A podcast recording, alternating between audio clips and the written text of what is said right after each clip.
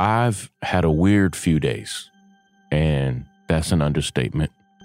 And I feel guilty even using this time. Obviously, it's my podcast, but I feel guilty even using this time to talk about myself, because last night was one of the deadliest, most brutal nights for Palestinians inside of Gaza as the United States and Israel dropped hundreds of bombs and missiles, completely flattening entire neighborhoods, entire apartment buildings, slaughtering hundreds and hundreds of people.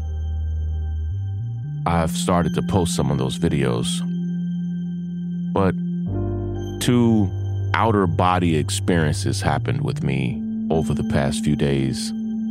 And just for my own record, I need to take today to talk to you about it. This is Shaun King, and you're listening to The Breakdown. The Breakdown. The Breakdown.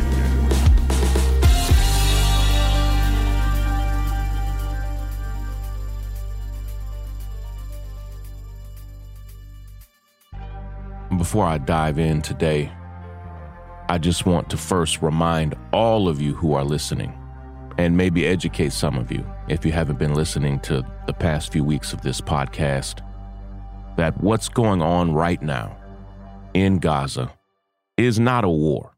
There is no war between Israel and Hamas. It's genocide. We are now over 5,000 Palestinians that have been murdered. According to the latest United Nations statistics, over 1.4 million Palestinians have lost their homes. Over 51% of all homes in Gaza have been completely destroyed. Thousands of people are believed to be dead or trapped underneath rubble throughout Gaza. And most studies show that nearly 70% of all the victims are women and children. And just to be clear, most of the men who are being killed are elders, seniors, or had nothing to do, absolutely nothing at all to do with what took place on October 7th in Israel. And I need to name that date because on October 9th, on my Instagram page, publicly, a man, a good man, who has been very kind to me, and I'm glad to know him now.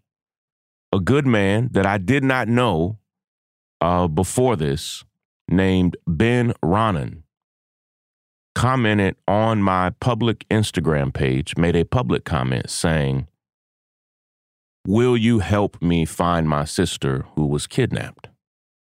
And hundreds of people liked his comment, commented on his comment. And it's one of those days where I have some posts just from yesterday that have 10 and 15,000 comments. And it was just one of those days where I just happened to see his comment. Someone may have messaged me and told me about it. I actually don't remember. But I saw his comment and immediately messaged him and told him, "Ben, I did not know about your family."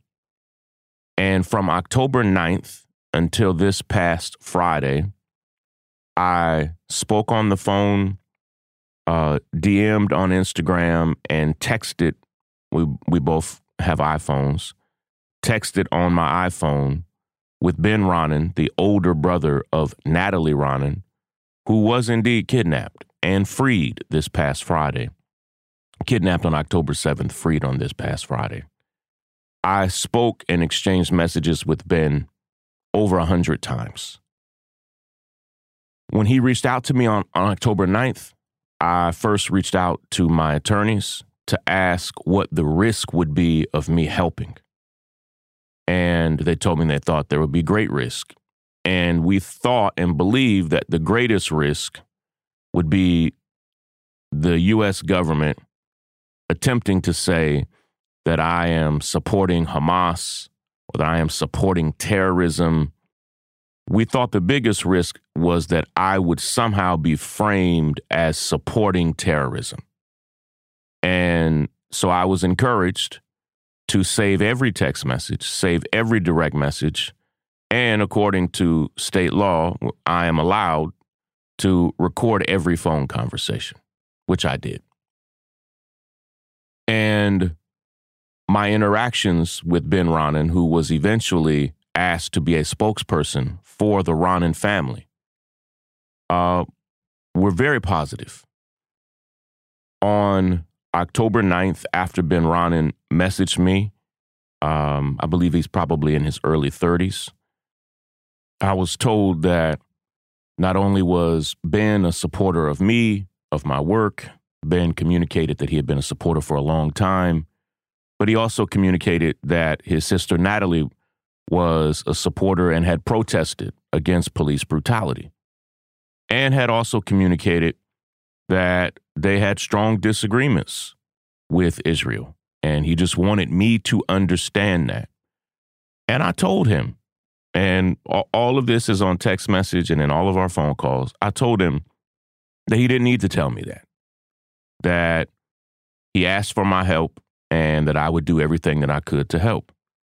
He told me that he understood that his family almost exclusively knew people in Israel, but that he understood that I knew a lot of Palestinian people in the United States and everywhere else, and, which is true. And off of that request, after consulting my attorneys and speaking to my wife, everybody says, Shaun, the ethical thing to do now that he's asked you for help is to help.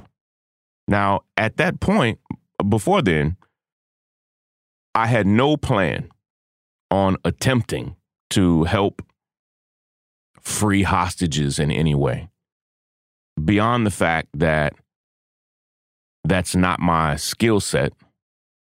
I also understood that the full weight of multiple governments would be trying to do such a thing. But Ben and I continued to talk on the 9th and on the 10th. He sent me multiple pictures of his sister, and I made what I thought was a very compelling public post about Natalie on October the 10th. After I made that post, Ben wrote me and said he thought it was beautiful, said he was thankful. And in that post, I appealed directly to Palestinians that I knew would see that post, and I sent that post to dozens and dozens of people in and around Gaza and people around the world that knew people in and around Gaza, and just said, listen, on the post I said this, that the family wants to know if she's alive or if she's dead. And if you have confirmation either way, let us know. But if she's alive, please consider sparing her and freeing her. And from that day, the evening of the 10th, or the afternoon of the 10th when I made that post, all the way through this past Friday, I continued to push every connection, every relationship, ask every person that I knew if they had heard or seen anything. And eventually it became clear that multiple nations, organizations, and companies behind the scenes were fighting to get Natalie free. And I was glad. At that point, I knew, which I said on my post on Friday before it went viral in any kind of weird way, that at least dozens of us were working on this. And on Friday, I was told from people near the Israeli-Gaza border that two people were about to be freed, and that it was believed to be a mother and daughter from the United States. Immediately, Natalie's mother, Judith, was with her. That's Ben's stepmother, Ben Raanan. That's Natalie's older brother, Ben. And immediately, I believe it was probably 95% likely that this was Natalie and Judith. Ben and I began texting, and we communicated and texted and talked from the 9th all the way through the 19th and up until this Friday. He also said that it, had not yet been confirmed, and it seemed increasingly likely that it was them. And he eventually sent me a picture that they received, and it was them. And I was told by multiple people that the Qatari government was absolutely an essential broker in making that happen, which I also said in my post. I literally thanked the Qatari government for their work. They are one of the few governments that could have mediated in that moment. And they did. And they played an essential role in it, as did many other people, American corporations, international corporations, all types of folk were working on this. I said all that on my post on Friday. By Saturday, two things were being said. One was that I was taking sole credit for doing this. Never happened. Never did I say that. In my post on the 10th, my only attempt was to appeal to anyone who knew.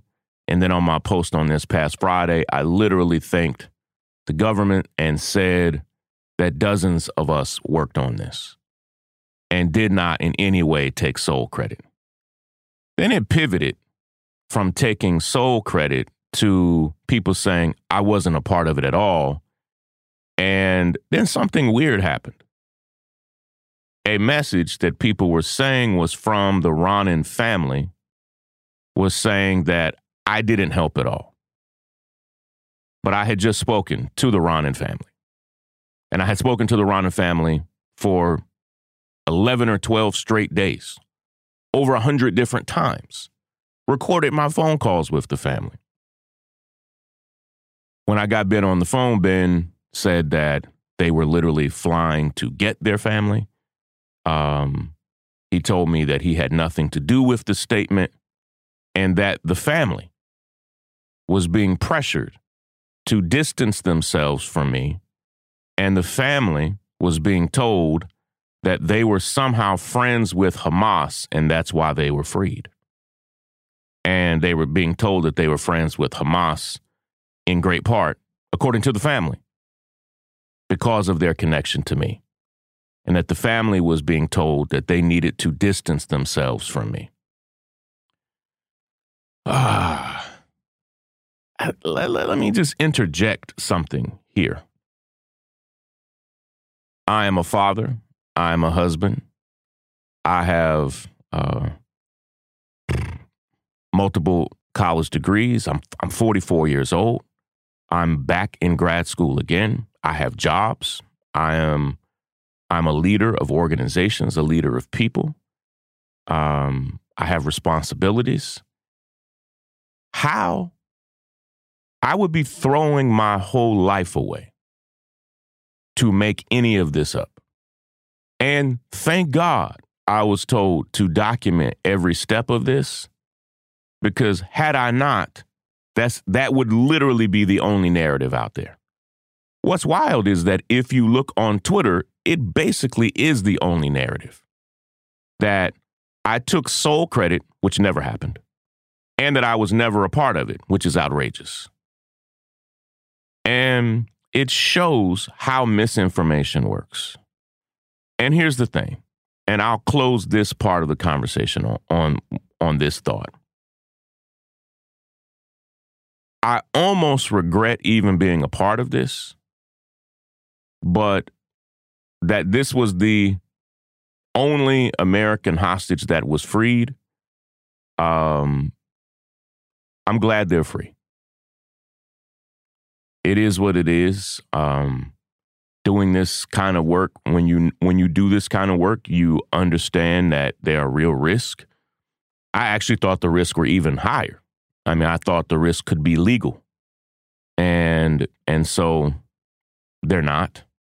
But what's clear is the forces working against me and against those of us who are fighting for Palestinians, the forces are serious. And one last closing thought. I did not inject myself into this situation. The family brought me into the situation. The family asked for my help. I did not find this family. I did not inject myself into the situation. The family asked for my help. And I considered it, consulted people that I trust, and helped them. And a lot of this literally unfolded publicly, and people saw it. And I'm okay with it. It is what it is. Then, I think this was yesterday. My days and nights are mixed up. I'm like many people that are doing all they can here. I'm hardly sleeping. Members of Israel's military, the Israeli Occupation Force, the IOF, literally posted a video on Arab and Muslim channels throughout WhatsApp and Telegram and in other places, multiple soldiers saying, thank you, Shaun King, for your $10,000 donation to the Israeli army. When I first saw it, I was like, hold on, is this AI? Like, no, like literally, I was like, this must be AI. Because like, okay, are they really saying my name? Is that Israeli soldier? Am I hearing this correctly? Is he saying Shaun King? And not only that, but on all the posts that they were making, floating this out there as disinformation, trying to get Palestinians to distance themselves from me, they all said it was Shaun King. Like, look, Shaun King made a $10,000 donation to the Israeli army. And it's like, first off, I don't have $10,000 to donate. And if I had $10,000 to donate, and there were 1 million places to give it, and I could give it to all 1 million. I would not give 50 cents to the Israeli army. I would not give a penny. If you put a gun to my head and said, give this money to the Israeli army, I would rather die with my dignity. Already American taxpayer dollars are being sent over there, which is disgusting. That's a whole nother conversation. But that they literally have soldiers out there lying is deeply insightful. I mean, it is very, very insightful that this is what they do.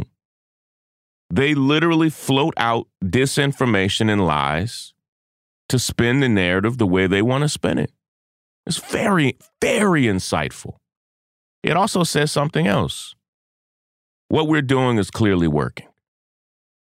We know it's working because they literally have soldiers trying to discredit me. The Israeli government is pressuring a family that I helped to pretend as if I didn't. And thankfully, Ben Raanan, the brother of Natalie Raanan, made a public statement saying, no, I asked Shaun for help. He didn't have to make that statement because he literally requested it publicly, but he made it clear. And I provided our text messages and I have our phone calls. So it is what it is. But what we're doing is clearly working, and that's why they're doing everything they can to work against us. Listen, I've got to run. Love and appreciate all of you. Take care, everybody. Break it down. The breakdown. I'm Tiffany Hawkins. I'm Alan Boomer. And we are the Momentum Advisors. Every single week, we talk about wealth management, personal finance, and entrepreneurship. We are financial advisors by day. We're entrepreneurs by night. We're building wealth for ourselves, and we want to make sure that you understand how to build wealth in your own family. Tune in for shows like Is Your Money Racist?, Retirement Savings, Investment 101. We literally run the gamut on all the things that you need to know about financial wealth, creating a legacy for your family, and really just wealth creation as a whole. What we find is that these conversations are happening but they're not happening as much as they need to in diverse communities. And so we're bringing a new voice, a new amount of energy, and we want you to tune in. So we bring the tips, we bring the strategy, and we always bring the good news. So make sure you tune in every week to the Momentum Advisors. There's something for everyone.